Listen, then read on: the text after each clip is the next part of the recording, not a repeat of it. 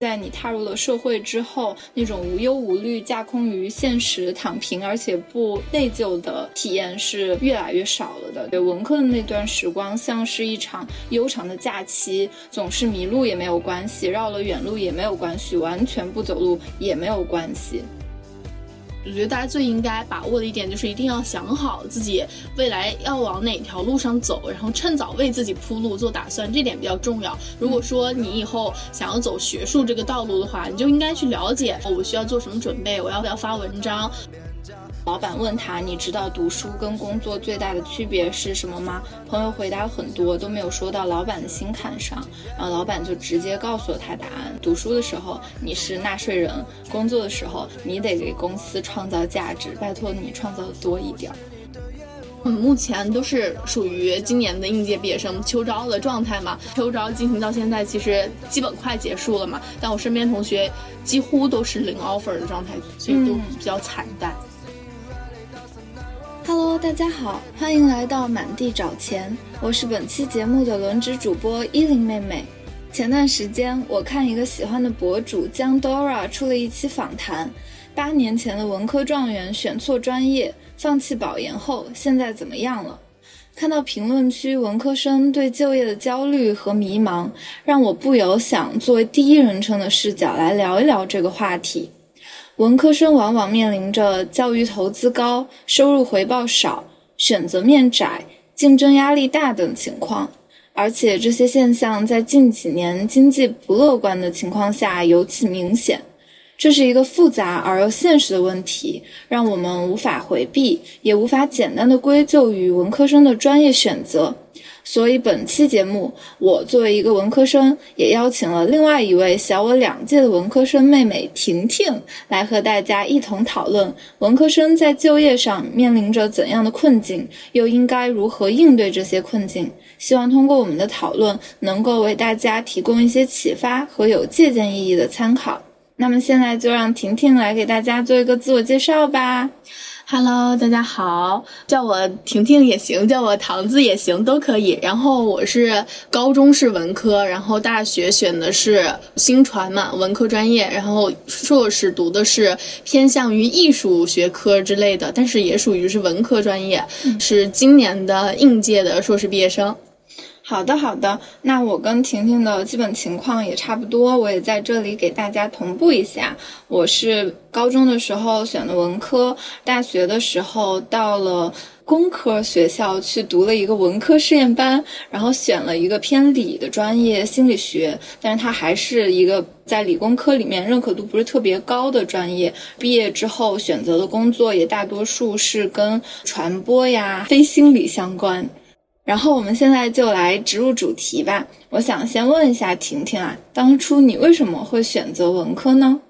我当时选择文科的最根本的原因，是因为理科学的实在是太烂了。就是从我小学的时候，就因为数学乘法学不会，被老师留堂。然后初中的时候也是，就是理科一直拖后腿。高一的时候我们文理不分科嘛，然后有一次我们考理综的试卷，一百五十分的满分，我考了二十七分，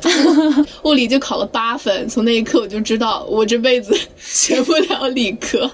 哦，那我其实。跟你蛮像的，就是高一的时候我们还没有分文理科，然后大家默认都更看重理科嘛。然后我就发现学到那个电的时候，我脑子就不转了，就怎么看那个电路图都看不懂。然后最后也是就考了一百五十分，考了不到八十分吧。然后数学好多，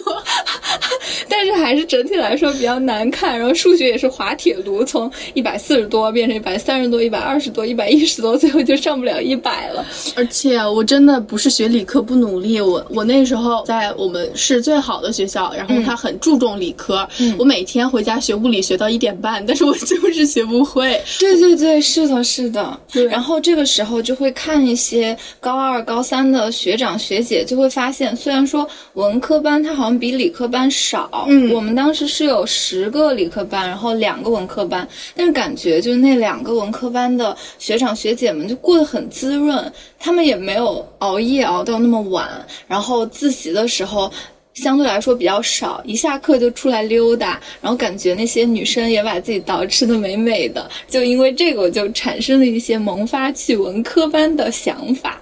对我们高中也是，我们十五个理科班，然后只有三个文科班吧。嗯所以在我们高中，其实文科的孩子一定程度上会有受到歧视，就是都是会觉得你们是因为理理科学学不会才去学文科，对但 确实也是这样。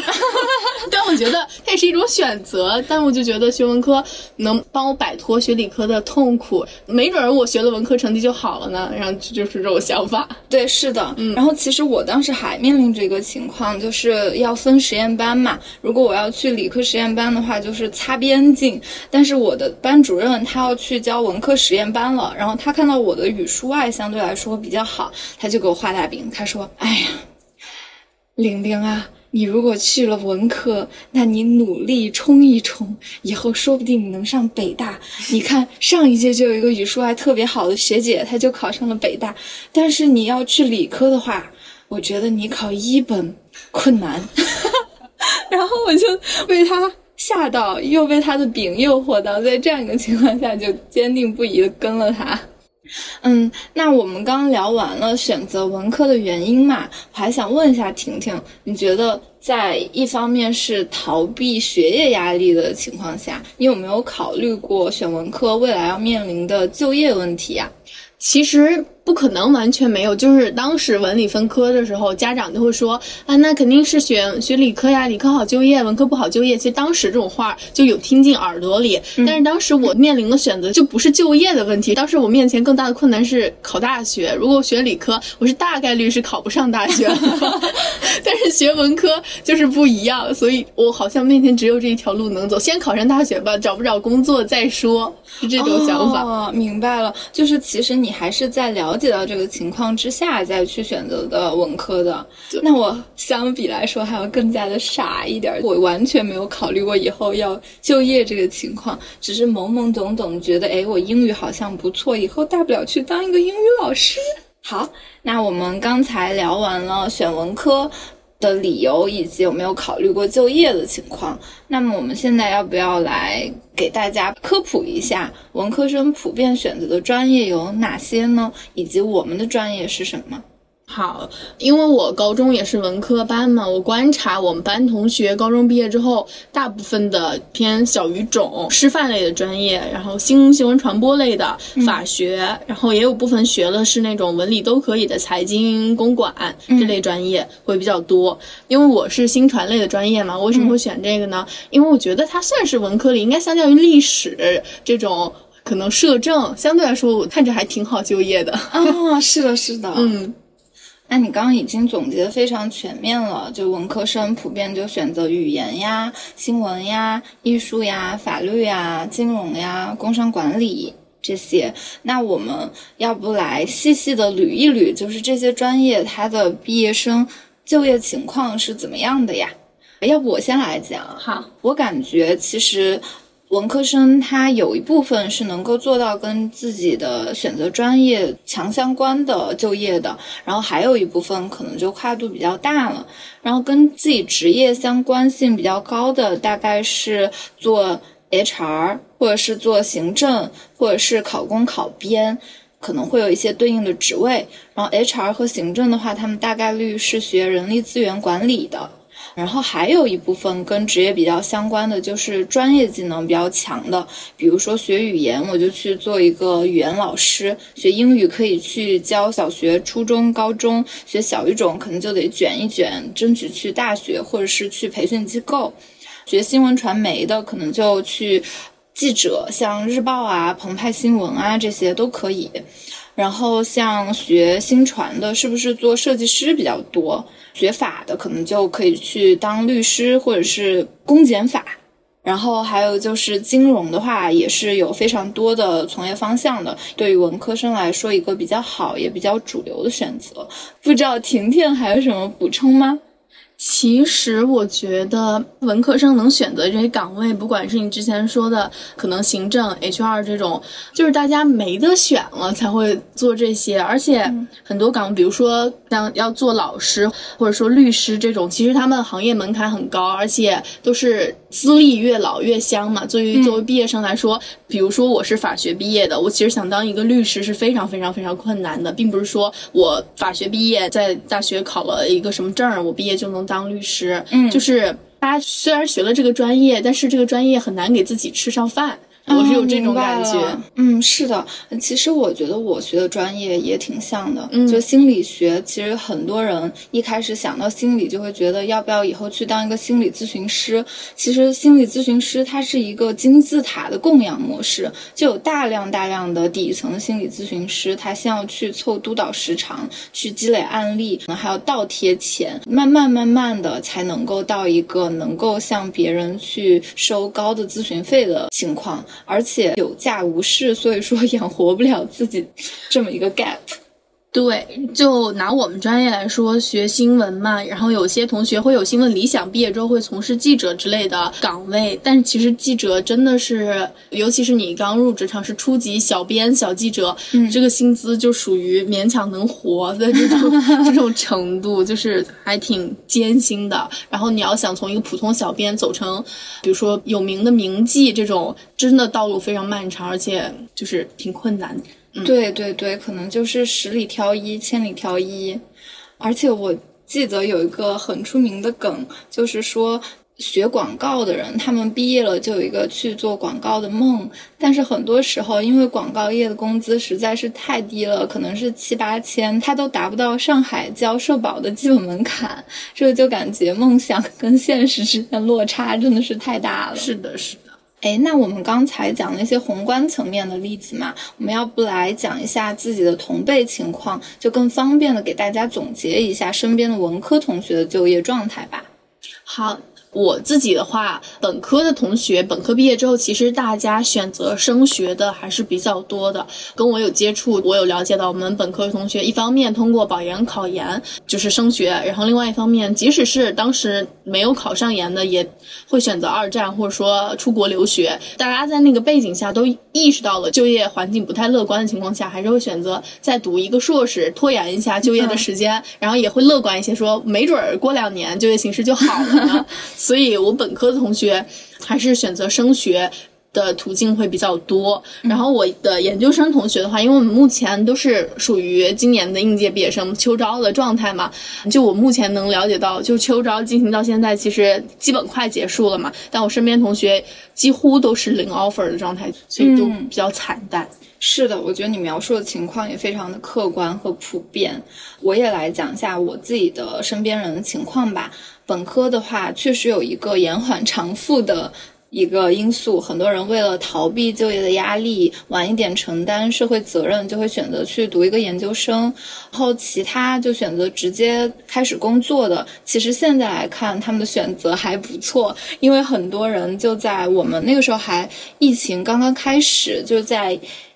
二零年毕业的时候，相对来说，国家还会给到一些政策扶持，来帮大学毕业生找工作。然后很多人就也通过这次机会顺利考公考编了。基本上那次。毕业了就直接工作的人就业都还不错，然后延缓偿付的同学们就读到硕士之后反而会更加难找工作。其实我感觉我硕士同学他还分为两趴，第一趴是工作了一段时间之后回来镀一个金，然后想去找更好的工作，比如说想从体制外到体制内的；还有一趴可能就是一直读上来的，他们可能对于未来的就业也没有一个非常清晰的规划，然后就发现那种在外面。工作了一段时间，回到学校的他就目的非常清晰，人家可能从研一开始就准备着入党啊，然后去参加各种活动啊，开始刷那些就是考公考编的题呀什么的，然后一般。毕业了之后，就要么选调，或者是去考到自己的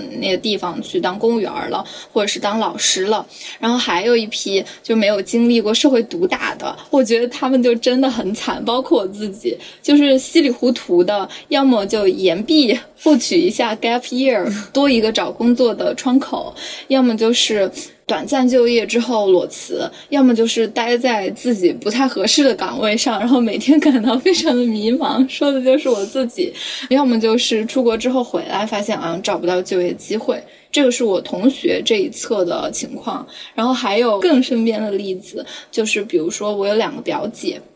他们有一个是去香港读书，然后花了三十多万，回来之后先是躺了一年，因为疫情嘛，找不到工作也比较自然。然后后来去广州工作了一段时间之后，又觉得压力比较大，就又回到了成都去找了一份月薪可能六七千的工作。反正要收回这个教育成本是不太可能的，也跟自己专业不沾边。然后还有一个表姐呢，就是从本科开始就去韩国留学，可能也陆陆续续花了三五。十万，然后毕业之后，先是在上海找了一份跟自己专业强相关的工作，但是因为压力太大，就也是裸辞在家躺着了。就是我觉得吧，文科生他整体来说，要么就是你很难找到跟自己专业。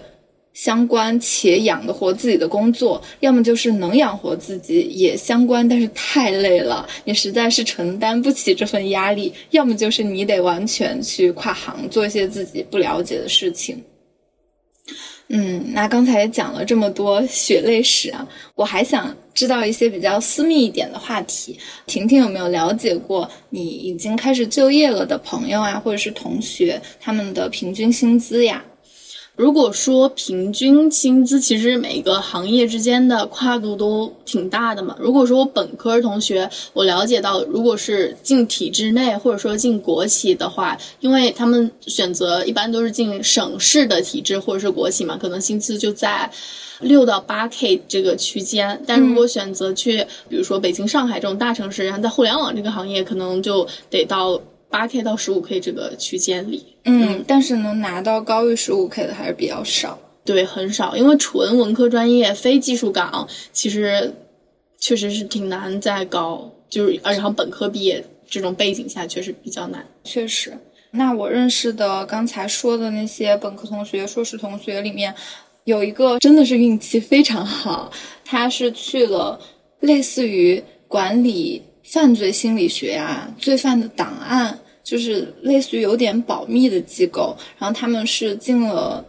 单位都不能够带手机，不能够带电子表，然后如果要谈恋爱、结婚什么的，还要参加政审。护照也是长期压在单位的，然后他们的收入相对来说比较高，一年可能有二十多。然后还有一个是去江浙沪当公务员的，这个也是比较好的，大家也都知道。其他的话就跟你刚刚说的情况差不多，八到十五是一个中等偏上的水平，对对。然后八以下，嗯，这个才是常态，我觉得。对，八以下的话，可能小公司或者是国企，嗯，或者是。一些事业单位其实八 K 挺正常的，就是我有一个朋友，他在烟草公司，大家印象中的烟草公司就高薪嘛，都是觉对对都觉得很难进，然后待遇也很好，薪资也很好。因为我老家是安徽的嘛，他在安徽烟草算是省级的机构嘛，但是我有跟他聊天儿，他算了一下自己平均每个月到手的薪资其实不到五千，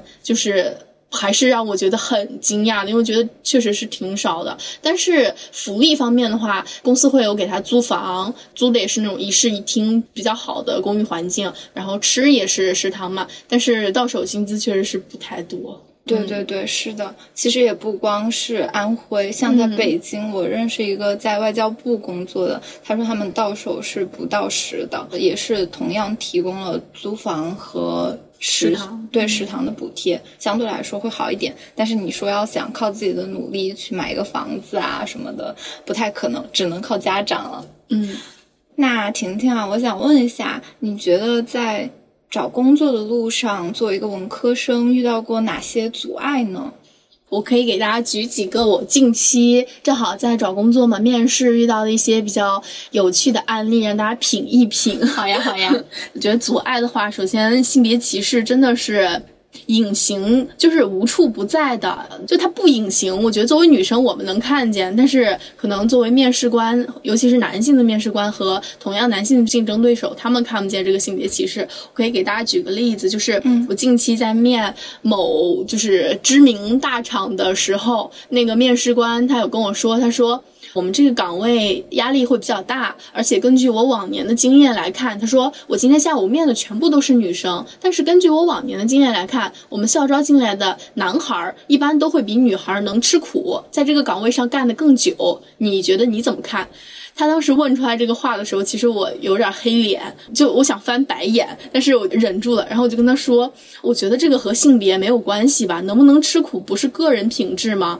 我说如果非说性别有影响的话，确实男生女生在工作上，由于性别会产生一些性格上的差异，确实是会存在的。我但是我觉得吃苦耐劳这个东西和性别是没有关系的。然后那个面试官就赶紧找补说啊，我没有性别歧视的意思，我就是说一下，我陈述一下我的观点。所以这种。性别歧视确实是会有一些阻碍在这里，嗯，确实对。然后还有哪些阻碍的话，就是我觉得在目前这个大趋势下，其实留给文科生的工作岗位真的非常少。我昨天晚上在一家几十个子公司的这种国企，他们的校招的网站上去看，他们在招聘的岗位里，整整一面，我感觉可能有。一两百个岗位吧，愣是没有一个是我能投的，就不招我。我感觉可能你学的是偏普世的工科专业，比如说像是计算机这种，任何岗位其实都有需要前端后端，但不是任何岗位都需要新闻，也不需要产品经理。对，产品经理、运营，不是每个公司都需要这种岗位，所以能找到的工作也很少。确实，嗯，而且其实现在很多企业，它如果跟理工科关系比较大的话，即便是一些文科相关的工作，也会说偏好有理工科背景，因为可能这样的话，他们能够更好的了解项目，人才复用。对，是的，我之前甚至看过一个船舶公司，就是开的那个小船，他就写的是 HR 偏好。理工科背景，对啊，我感觉现在我遇见的大部分岗位可能偏向于信息技术这种公司吧。嗯，任何非技术类的岗位也会说什么理工科优先，会有这种话，挺难受的。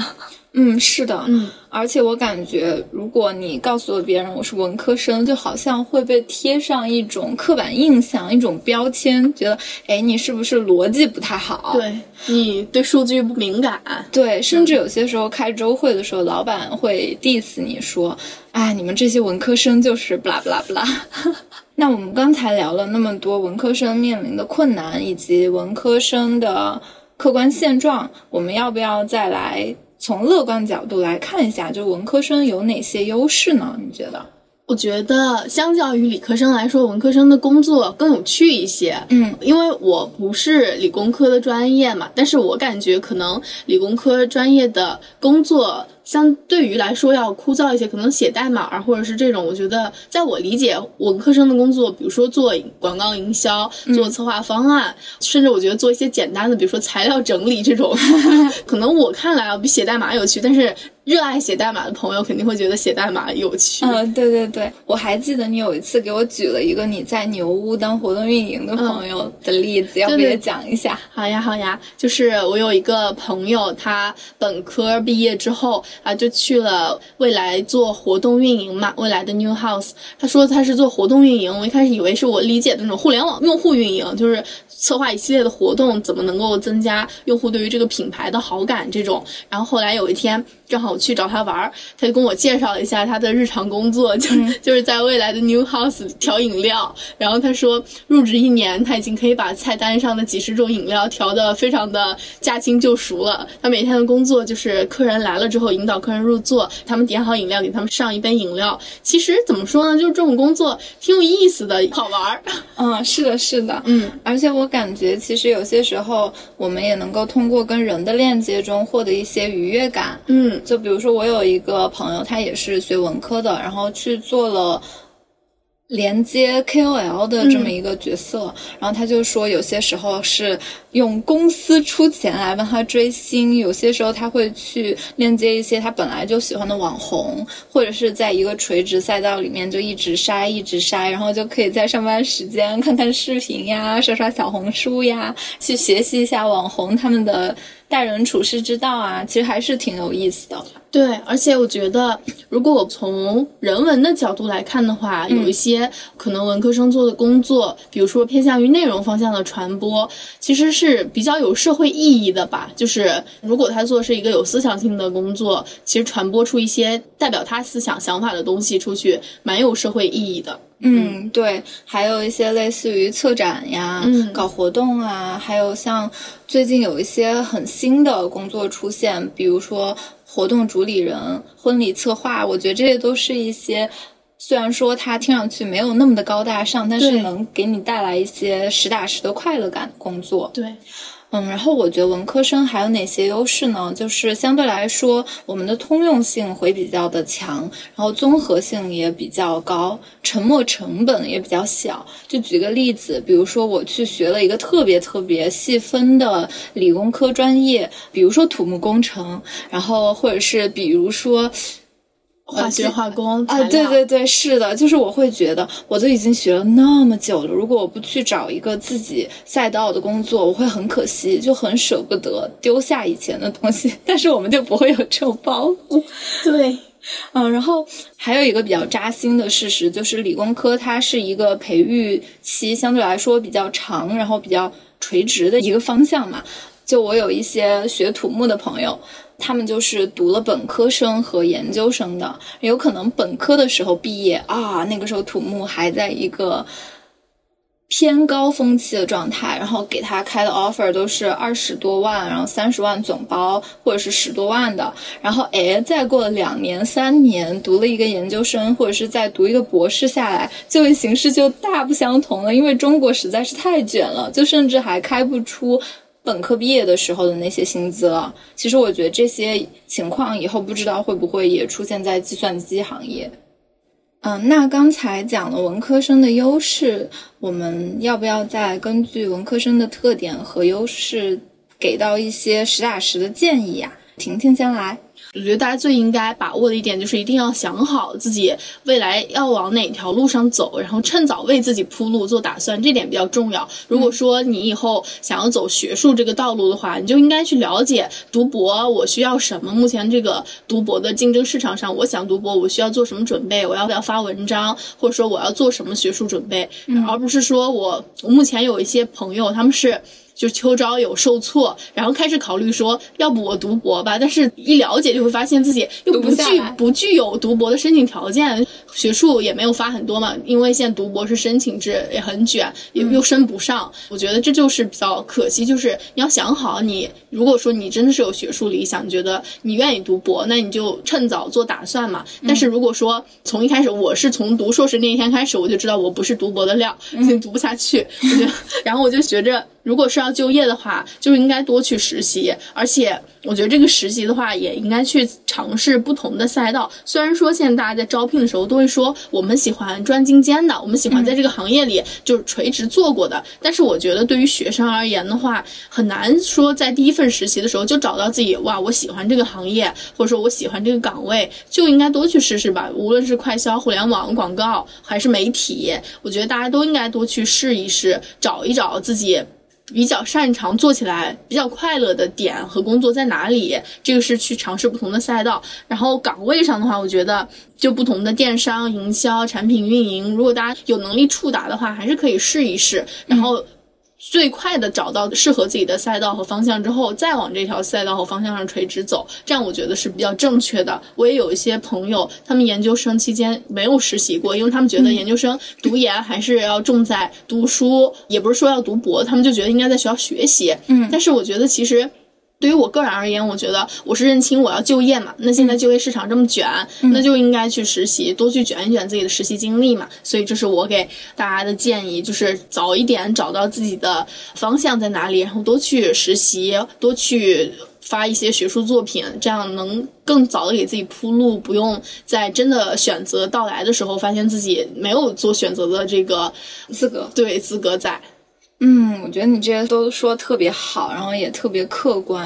然后我也想就给文科生们一些建议，或者是学了偏文科专业的学生们的建议。第一点很重要的就是早点去接触社会。其实我觉得以前高中会选文科，就是因为有一点象牙塔的思维，对于未来是一点都没有概念的，就觉得我好像会一直读书，一直有人来引导我的生活，然后无论做怎么样都是可以任性的去做事情，就社会为我兜底的。但是直到毕业才会发现。其实这并不是你真实的情况，所以我觉得要早一点接触社会，然后早一点意识到自己总有一天要为自己担起责任。兴趣爱好跟赚钱饭碗还是有一定差距的，要早一点认清这个事实。然后，如果在读书期间你认清了自己不想要做学术这个方向的话，也可以多多去实习，去看更多的机会，更加了解自己擅长什么，适合什么。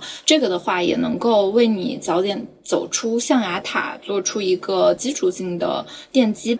然后第二点的话，我觉得就是文科生其实不妨多去探索一下新媒体，因为我发现虽然说我好像在做产品设计啊，或者是去找工作这一方面。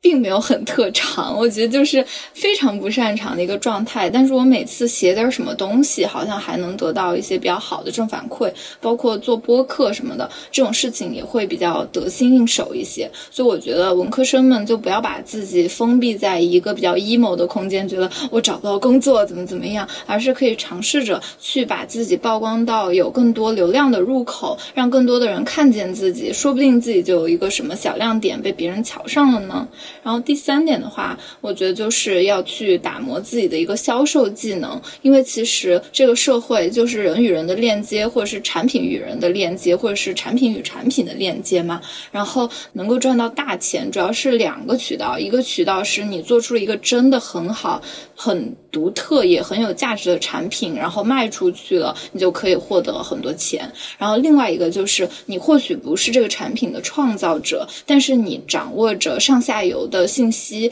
你掌握着卖家的一些信息，然后你掌握着销售的技能，你把它卖了出去，你让酒香也不怕巷子深，这样的话，你也能够通过分佣的机制得到很多的钱。其实很多销售他的收入是不低的，而且相对来说也不会去看你的理工科背景。